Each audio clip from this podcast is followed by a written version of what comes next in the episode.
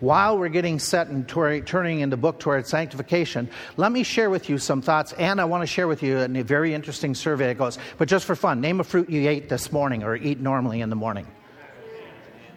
Say bananas, apple, what? Blueberries? Grapefruit, here's what they said peach, melon, oranges, apples, strawberries, grapefruit, and number one was? Yeah. Here we go, number two. Name a type of car that when you're driving, you don't want to hit that vehicle. Police car? Maserati? An emergency vehicle? A Mack truck? a limousine, a Hummer, a hearse, a train, an ambulance, a fire truck, and number one was the police. Uh, name a part of your body that you say it aches. Back, knees, neck, stomach. Okay, here you go. Earache, knee aches, muscle aches, toothache, backache, stomach ache, and headache. And I added this because you just said it. If you say my whole body, 500 extra points for you, okay? Because that's the way we feel. Name something you never leave home without. Keys. What's the commercial? wallet. Wallet. Spouse. Cell phone. Cell phone. Hey, you guys are good. The car, kids, money, keys, wallet, purse, and cell phone was number one. There you go. Here's an interesting survey. It just was done in 2019. They surveyed 3,000 people that visited churches that were non denominational type churches.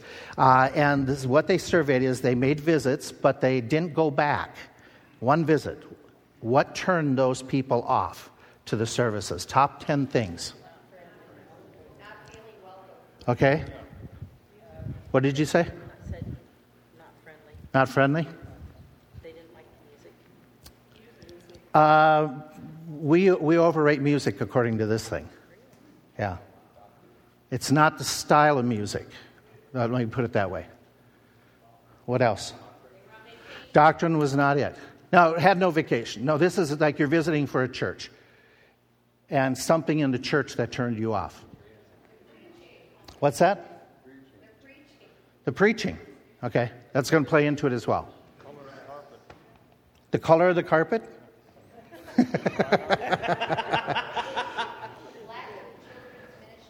okay. Okay.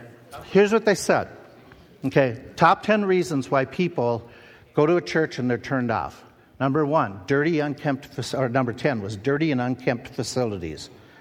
And in the comments, it said that one of the areas of the building that was the most impacting to turn people off was the bathrooms. The bathrooms. Uh, members tell visitors they are in their pew. We joke about that. We joke about that, but apparently it happens. Okay, amazing. Uh, boring church services. And here's where they commented on the music it's not the style of music as much as the, the, uh, the, the, the idea that the music is boring the tempo, the lack of enthusiasm in the singing, or the, you know, the dragging of it. Uh, same thing with preaching. They said it wasn't necessarily that there wasn't material that was good, it was more about the presentation. Okay. Uh, too much inside church language and basically terminology, and they talked about in the announcements and everything else that the people felt like they had no clue what was being taking place. Then it was this poor signage or explanation of what to expect in the service. In particular, the one in the, the paragraph that went on, in particular, not knowing what's going to happen to their kids. Okay, that there wasn't an explanation. Uh, for that reason, do you ever notice what we typically do at the beginning of every service?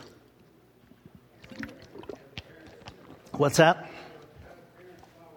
Yeah, we tell the parents at the beginning of the service, we tell them that there's going to be a children's ministry and let them know. But the signage also went on to not knowing where certain things were when you walk in the building. It was just the physical signage, like bathrooms. Bathrooms. nurseries, things of that, of that sort. Then there was, and these are going up in order, the bad website. I found this extremely interesting that the vast majority of people chose a church or uh, went to the website before they went to a church. That the, now the modern day is website is critical. And if the website was poor and they still visited the service, they commented that the church lived up to its website. So, in other words, they came with a negative, a negative impression. So it was very important. Not able to or given information about the church, such as their number one complaint is there's welcome centers, but nobody's at the welcome center, okay, to answer questions. Unclean or unsafe children areas. That goes with what you said about kids' ministries. But it was more about they're not comfortable with what they saw in the kids' ministries. Number uh, two was unfriendly church members. Uh, the number one, I was, I was absolutely shocked by this. Number one reason. Pastor not greeting. No. No donuts. No. No. No. No. No. No. No. No. No. It had to do with what we used to do in services, but we've stopped it. No shaking, the shaking of hands. Number one was awkward meet and greet during the service, during the service time. The people were saying they don't mind people talking to them before or after, but when in the church service, let's take time, let's walk around and shake hands. What do you think they said? Why? they either nobody talked to them or they were so inundated that it felt very artificial. And if you've noticed, right before COVID, there was several months to about a year before that, we stopped doing a lot of that. And it was purposeful. Is because, you know, even though you folk were, were friendly, it was like there's awkwardness when that's happening. We don't want to make the visitor feel awkward that they're not, you know, what, what do they do? They're, you know, turn around and greet people, but you're the visitor. And if nobody talks to you. And so it's very interesting, something that we can be learning from, some things that even this morning I walked through our foyer and um, it, it just dawned on me for the first time. We don't have signs for our nurseries in this main foyer. There's no indication in this main foyer where our nurseries are. Okay, the restrooms, we have signs posted. Yeah. Yeah, they're, they're the signs that are posted purposely high so that we can point over your heads and say, see that sign? There's the bathroom. Okay, they're about this size. Now we can make bigger ones, okay? But there's some things that we need to work on. And, uh, and some of this very much so that we, you know, um, you know, some of the things like when, you know, the cleaning of the building, you know, it's just critical that we keep things looking sharp and, uh, and those types of things. So thank you for your participation in helping us do some of these things, but let's learn from them. Uh, speaking of learning, let's get into our Bible study. Okay, I don't have a passage right off the bat that say turn to other than 1 Thessalonians. 1 Thessalonians, because a lot of it I'm going to put up on the board. 1 Thessalonians chapter 4. Let's start there. Now, if you're visiting with us this morning, and uh, we're, we're going through this booklet that I held up a moment ago, and we've been working through it. And so far as we've gone through this booklet, it's all about discipleship. Our goal is to be able to train our folk to be able to do Bible studies. But in order to do Bible studies, we want to cover basic Bible doctrine. This little booklet that we're working and covered all those different topics so far. Um, it's, it seems overwhelming, but they did it in a very simplistic way. What we're talking about is a doctrine called sanctification. And in 1 Thessalonians, he mentions this, this idea of sanctification. We're in 1 Thessalonians chapter 4. Follow along as I begin with verse 1. Furthermore, then we beseech you, brethren, and exhort you by the Lord Jesus, that as you have received of us how you ought to walk and please God, so you would abound more and more. For we know what commandments we gave you by the Lord Jesus Christ. For this is the will of God. What's your next phrase? Even your sanctification. So we're talking about that idea, but we, we need to make sure we all remember. So we're doing our, our review in a very simple way. Sanctification means what? If you had just a little simple phrase, what is it? Okay, living holy, Set apart is what they are, the theme of this book is. That sanctification is somebody being set apart. The Hebrew word, the Greek word that's used usually is that has that idea set apart. It's usually translated into English holy or sanctify, sanctified. When it's re- written uh, and it's referring to you who are holy or set apart, how is it usually translated in the English? What is the title given to the people? You are holy saints. Okay, so when he addresses, he's saying to the saints. The word saints means to be set apart or to be holy, declared holy. And basically, the idea has a negative and a positive concept, yes? You are set apart from what? The world, sin, anything corrupt, and you are set apart to or for whatever God has for you, okay, to live a righteous life. That's your basic concept of sanctification. So if somebody says, What's sanctification? Hopefully you're able to answer it real quickly. I'm set apart from the world, from sin, for the glory of God, to live for Him. As a result, they call me saint. There's two parts of sanctification when you're reading in the Bible, and it's used this way. You're called holy people, and at other times it says, become holy people. And so we did this little picture, and we wanted just to make sure that you understand, make sure you, the people understand. In uh, theological terms, there's positional sanctification, and there is progressive or practical sanctification. What's the difference? Somebody want to tackle this? What's positional sanctification mean? What's it refer to? You, yeah, you said salvation, somebody? Uh, no, this is applying to you, okay, even more than that. Okay, it is the idea of being a believer. Okay, it's the idea that you have had a relationship with Christ. When you're born again, you're put into the family of God. You are positionally, when God looks at you, how does He view you? Okay, you are you have the righteousness of God. You are His child. That is a, how long of a relationship without looking at the picture?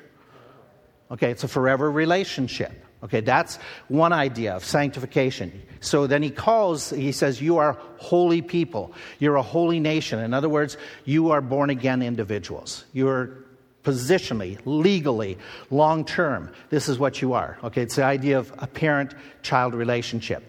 Now, taking the other picture, what is progressive or practical sanctification? It's growth. Yeah, what? Okay, it's that idea of growing. It's your daily fellowship. It's living more and more. This is the command be holy. So, positionally, you are holy, but practically, it has to work out in your life every single day. And so, that's the difference between the two. And so, when somebody says, Are you a holy people? Yes, and I'm still working on it. So, uh, we get those ideas. Why is it hard to live the sanctified, holy life? Okay, somebody said sin nature. Other reasons. What's that? Okay, the world, society as a whole, we've got a sin nature. Okay, we have society. Give me another S. Satan. Okay, so those are the main reasons why it's still difficult for us. We still have a sin nature, and it's going to be with you until when? Until, until you meet the Lord. Yeah, until you get to heaven. And as well, do godly people struggle? The Apostle Paul said, The things that I would not do, I do. The things that I don't want to do, did I say just the same thing? The things I, yeah, okay. Things I don't want to do, I do. Things I want to do, I don't do. And he says, Oh, wretched man that I am, who shall deliver me from this body of death? And so even believers will struggle with it. We live in a world or a society that is filled with temptation and trials, and we have a spiritual enemy, and his goal is to do what? Any, uh, any verse comes to mind about Satan? Okay, uh, that idea of destruction. Destruction. Be sober, be vigilant. Your adversary, the devil, seeking, walking around whom he may devour. And again, Hollywood makes a kind of Halloweenish, you know, that this is just kind of, you know, something we can get away from. Satan's real. He's powerful. He's dangerous. We wrestle not with flesh and blood, but with rulers of the darkness, spiritual wickedness in high places. So you're not trying to scare the person, but you want that individual that you're talking to to fully, you want your kids to understand that this, this is a spiritual battle. This is something that they have to be conscious of. And uh, even little things. You know, remember, remember about your temper? It says, be angry and sin not, neither give place to the devil. Okay, he uses the little things. He uses the lying, the anger. And so as we train our kids, even, we want to make sure that they're understanding that this battle has a spiritual element to it. Why should we be concerned about and committed? Again, we're going back to the last two weeks. Why should we be concerned and committed about living a holy life? We just read one verse about it.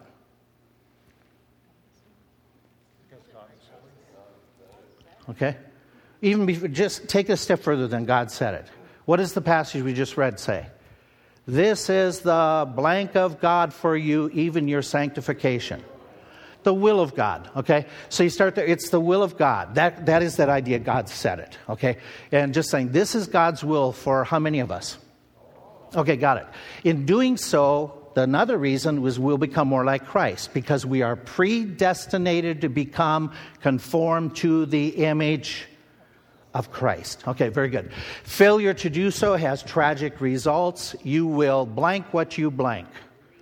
Reap what you sow. Great. We owe it to God considering what He's done for us. He says, You are bought with a price, therefore glorify God in your bodies, okay, in all that you do. And then because we can, okay, because you can. That leads us to where we're at right now. We're in this lesson that continues on 168, and it's like, How do I live the sanctified life? What he's going to do now through this section is give some practical thoughts on how to live. Now, it's not going to be like, okay, that you have to do this, this, this, this. He's doing, he's doing principle thoughts. And he starts off with, you have to remember, sanctification is a work of God. Here, let's pick up your notes. And if you're following in your books, a lot of this is right there. You and I cannot produce holiness on your own. Almost the entire book of Galatians teaches our salvation was begun by faith. And then he goes on and makes the comment. So it continues by faith. The, the, writing, the passage that he quotes. This only would I learn of you. Received you the Spirit by the works of the law or by the hearing of the faith? What's the answer to that question Paul asked the Galatians? Which one is it? By the law or by faith that they got the Holy Spirit? Okay, it's by faith. Then he goes on, Are you so foolish, having begun in the Spirit, are you now made perfect, mature, by doing something in the flesh? Okay, and so the answer to that is uh, no, that's not how it works. It has to be a work of God in my heart.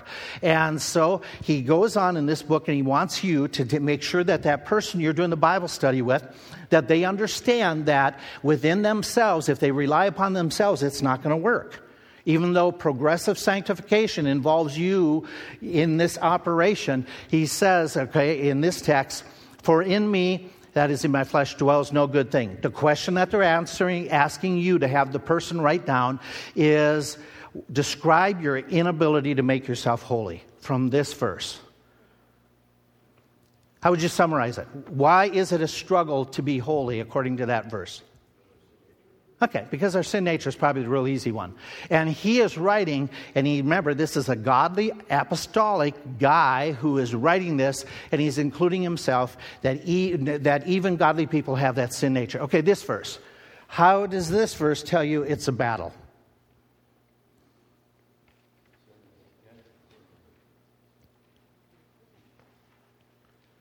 Why is it a battle?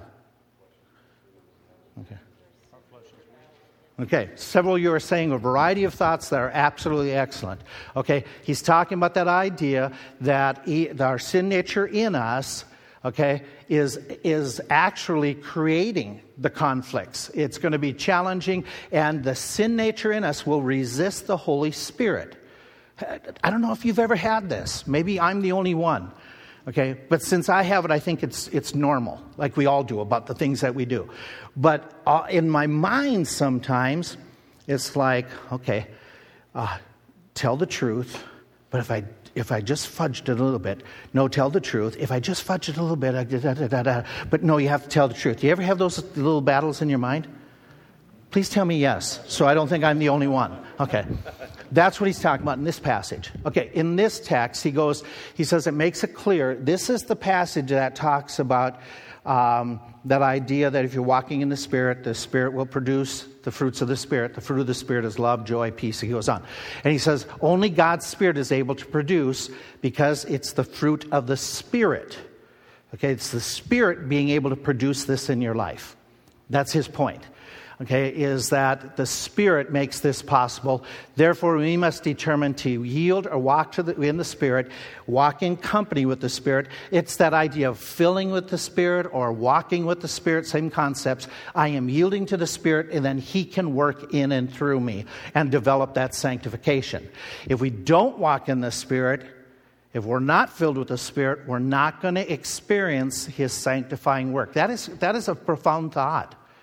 Okay? You want to make sure that you, you put this down in your book for their sake and your sake. For those of us who don't take time to just get in tune with the Spirit make sure that we're not grieving the Spirit or quenching the Spirit. Hey, listen, if we don't do that on a regular basis, we're not going to have sanctification going on in our life. Okay, we must be doing this is our part, yielding to the Spirit because He produces. Okay, he repeatedly says this that it's God that produces the growth in your life. You have a part in it, but it's God that's producing it. Why? Okay, watch this. He makes it very clear. All these verses that are given in your book, he makes it very clear. It's God that's doing all this. God is doing this sanctification. God is the one working. I have a question for you. I don't think it's in your book. My question for you is this think it through, okay? Why does God keep bringing this up? Why does he keep repeating this thought? It's, yeah, very important. Because it's important? Yes. Okay, so things that he, oftentimes we repeat things that are important? Yes. That's true. Any other thought? Okay, because, because we need this every single day.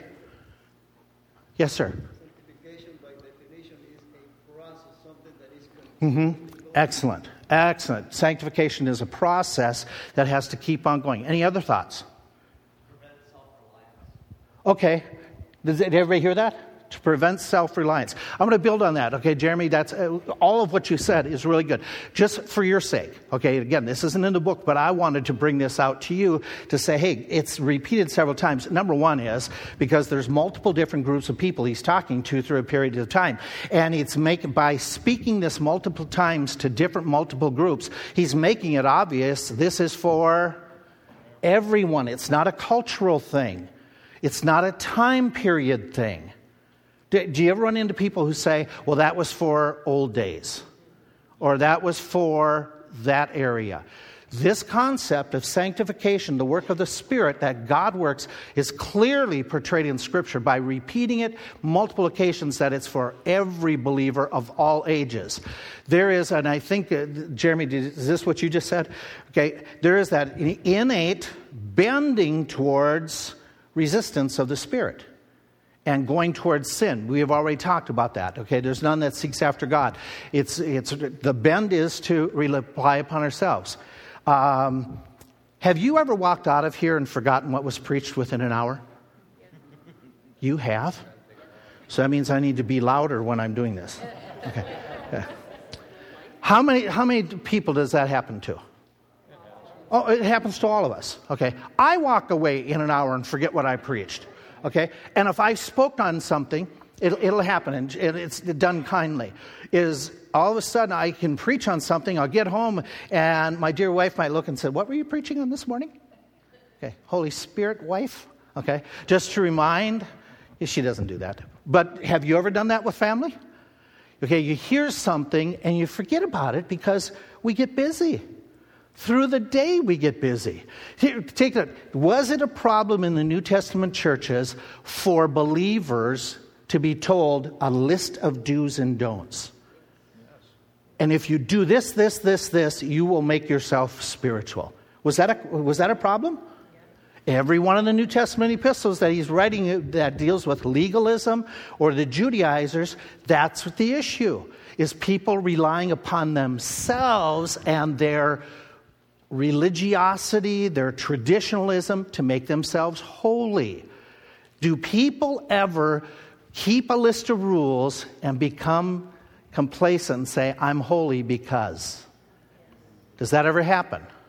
It does a lot. So God reminds us time and time again. And I think this goes, uh, Ron, were you the one that said it's the battle every day? Okay, there's that idea. And for, to follow that up, we have we deal with it every day. Does it get discouraging dealing with your flesh?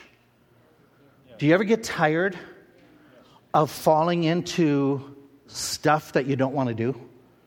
Anybody? Okay. Where you just say, I am so t- sick and tired of losing my temper. I am so sick of tired of you know all of a sudden saying things that I shouldn't say. And I just I just thought about that. I'm not going to say anything snide or or critical. I'm going to be very positive in my comments. And in 2 minutes I make the snide remark. And then what do you think? After a while, what do you feel? What, do you, what, what goes through your mind? Giving up. Giving up.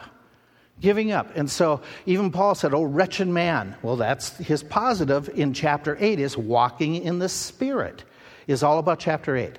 So, tremendous encouragement is this idea that God is working in you. So you look at the passage and you say, Okay, being confident of this very thing, he which hath begun a good work in you will perform. What's the promise? You're in your book. You're giving, helping a brand new believer to understand what is the promise. Keep it simple. Okay, the promise is very simply God's not going to quit working in you. He's going to keep working in you, keeping on producing in you. In each of us, and I put another one, throughout our lifetime. Those are major thoughts. Okay? He's going to keep on working in each of us throughout our entire lifetime. Amazing, amazing. It's true of all believers in all generations, from the beginning unto the New Testament until when's he going to stop? Okay, when he takes us to heaven and it's all done. In other words, how long is God wanting you, working in you so you grow? When I hit 65, I'm now under government care and God's done with me. No? No, you still have to grow. You, yeah, I'm in trouble. Well, big time. Yeah, you're right. Okay. How, so, how, how many of us need to be concerned about continuing our growth and sanctification? All of us, until God takes you to heaven. You've got to be a part of this. You've got to let the Spirit of God, this is tremendous, tremendous thought here. When we get to heaven, the work will be complete in us. In other words, God highly values you. Please relay that to the new Christian. Please relay that to him. Okay, this is me. Now, some of you didn't have this experience. I got saved when I was 16.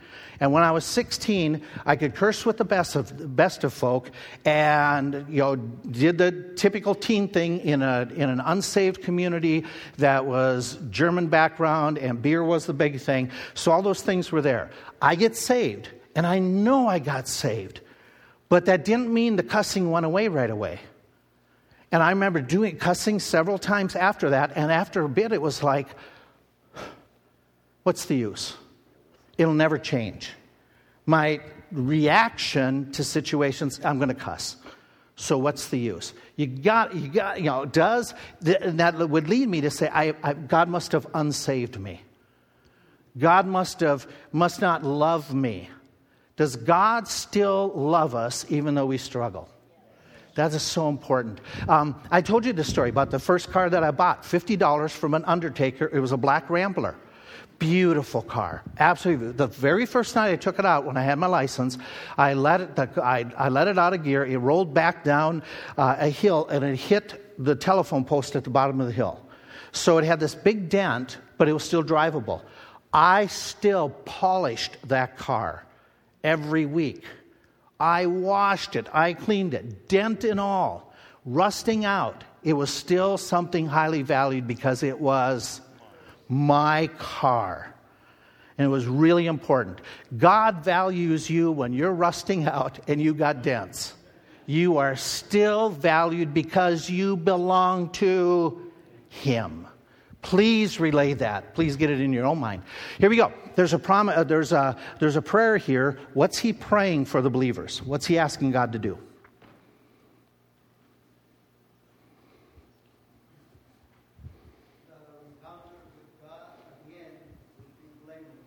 Great, great. It's all about that same thing we're talking about. The promise in this verse is that God will do this work of sanctifying you so that you'll be blameless eventually. To sanctify wholly, mark your Bibles if you need to. Sanctify wholly is to be completely sanctified. That's you. He wants you to be completely sanctified. Take this a little bit further as you think this through.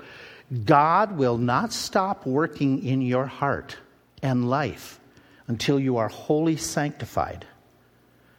So God doesn't quit. He isn't satisfied. He's glad, but He isn't satisfied with one step you made. He wants you to keep on making steps. Sometimes we get content. I've grown more than I did than where I was last year. I'm this far, therefore now I can just relax. I finally got over my cussing. Therefore, I'm good. I don't have any other area of my life to work on. Is that the way it works? No, not at all. Then what happens? Another area to work on, another area for God to sanctify. And so when God sanctifies, God uses things. Okay, you got the sculptor. The sculptor is taking a piece of rock. What does he need to make that rock into something beautiful? Remove what's not necessary. Okay? Somebody said tools, work on removing things. Okay, what'd you say? Time. What'd you say? Patience. Let me take a step further. Have you ever watched them blow glass? Okay. So they're blowing the glass and they're spinning it, spinning it, spinning it, and then they're, you know, they're doing their thing and they're refining and stuff like that. Have you ever watched Forged in Fire? Okay? And so people are making items, okay?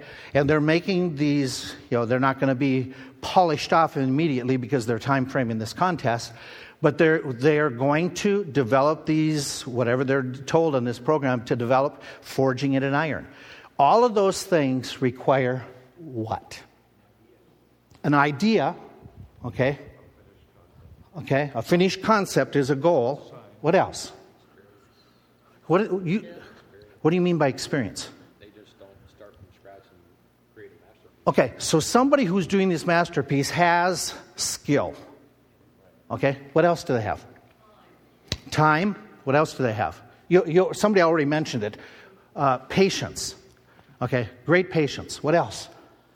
The tools. They need the right tools. All of those things are critical.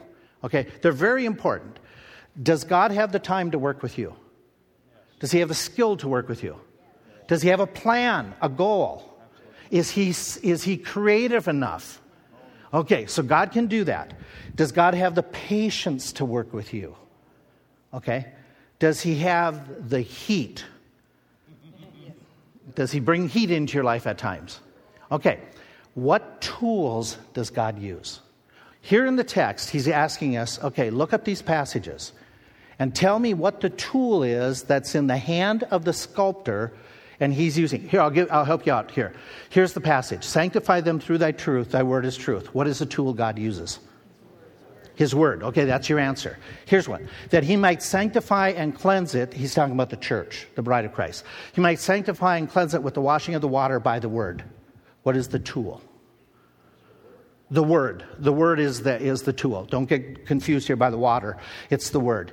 Mark chapter 14. Watch ye pray, Jesus speaking to the disciples, lest you enter into temptation. The spirit is ready, but the flesh is weak. What is the tool? Prayer. Prayer. Excellent.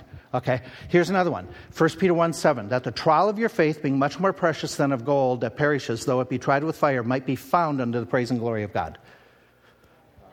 The trials, the trials, the, the challenging moments is a tool that God uses. What's this one? Iron sharpened iron, so a man sharpens the countenance of his friend. Each other, okay? Other believers, other believers.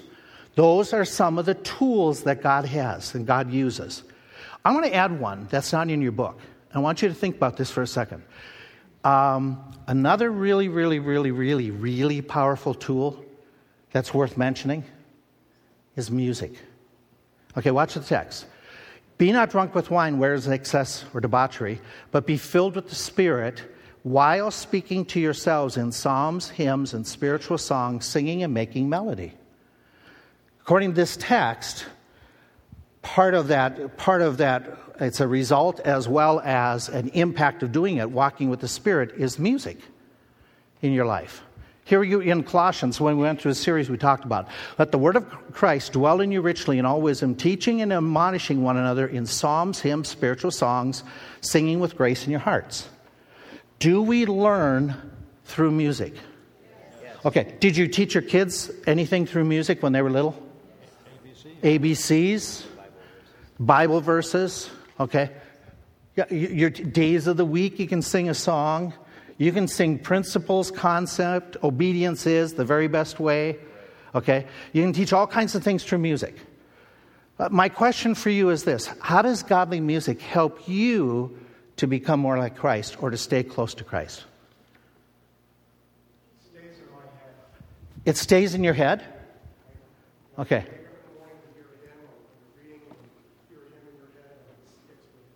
Okay. It takes the place, it fills your mind with, with the music as opposed to something else. Okay, um, I want to go back to this. Have you ever been trying to remember just a part of a song? You want just one little phrase. And what do you have to do? You have to sing the whole song. Okay. So, and it's amazing how much we do know, isn't it? Once you get going. Somebody else, uh, somebody piped up over here. How does. Okay. Okay, it helps your mind. Anything else that music does for you? Have any of you, through music, you've been discouraged and the music helps you to be encouraged? Yes? Okay, okay. Um, have any of you had music help you in just expressing your heart to God? Okay? Music is powerful, tremendously powerful.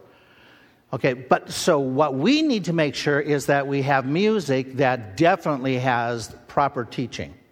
Yes? Yes? Okay, make sure you got music that is, you know, it just, and don't say this. Please don't do this.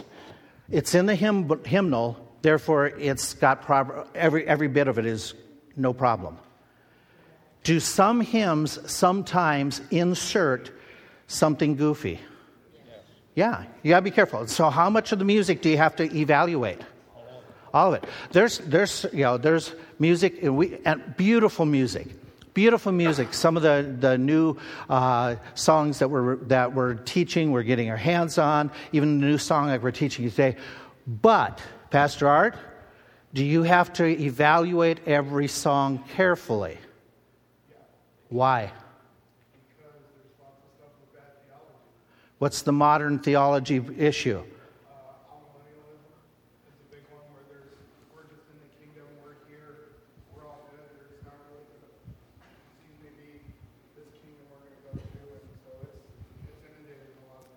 It's all in what vein of theology?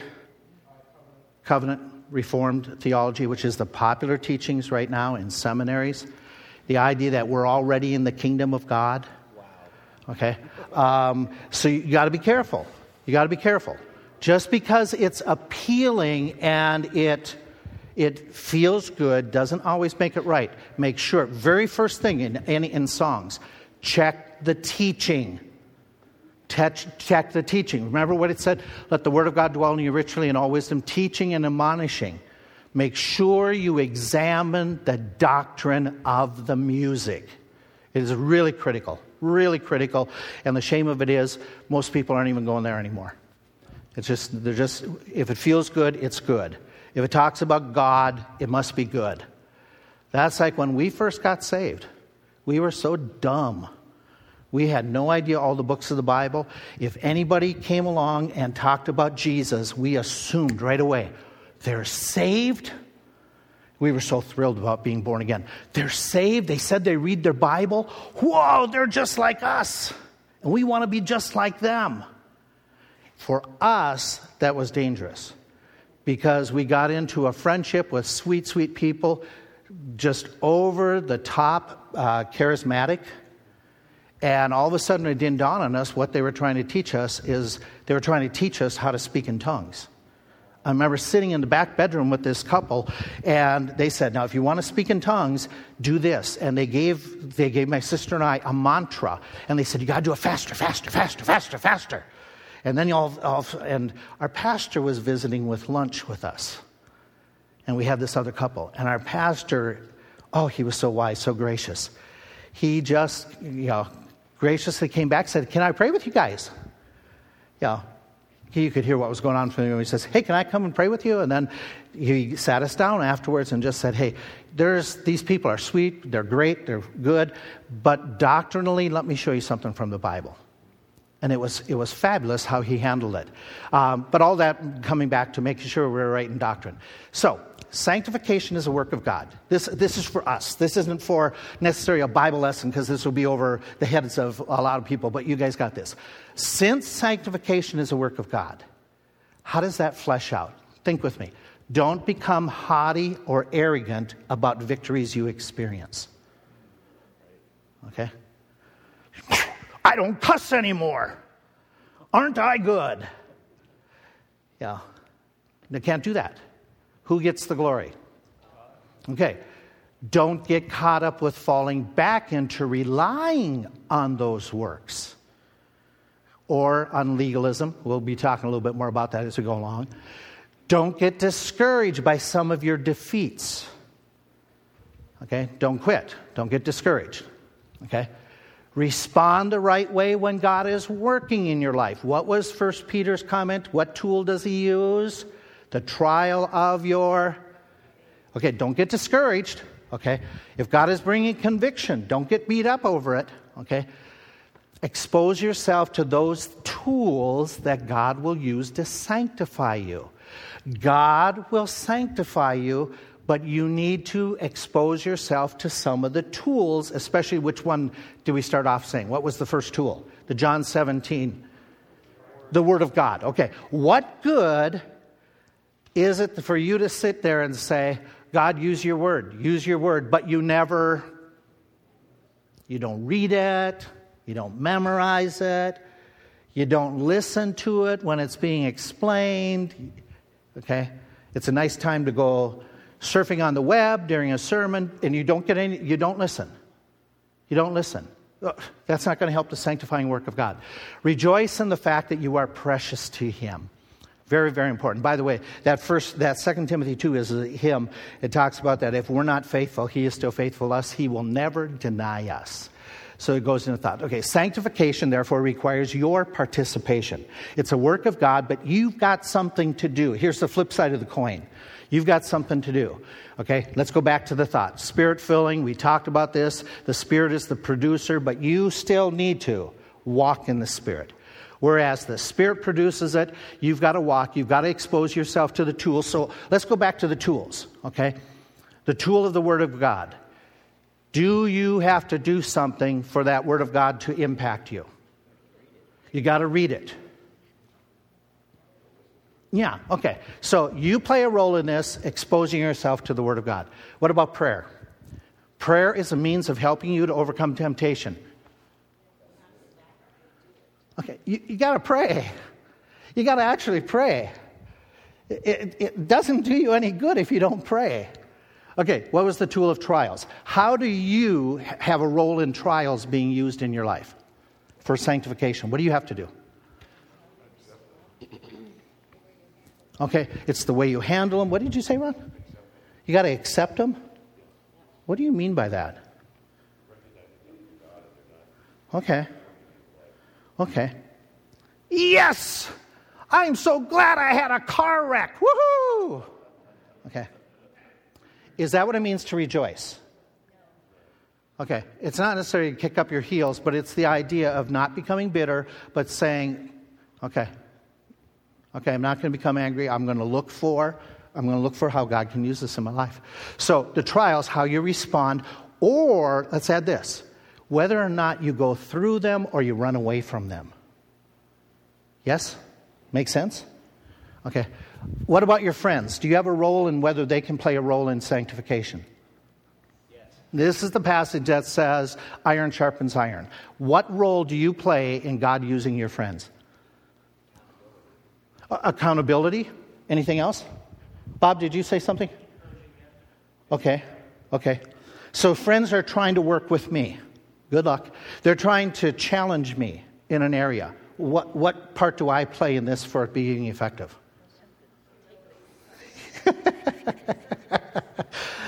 First one to yell out the answer listen. but is she right? Absolutely. Absolutely. Deb, I loved it.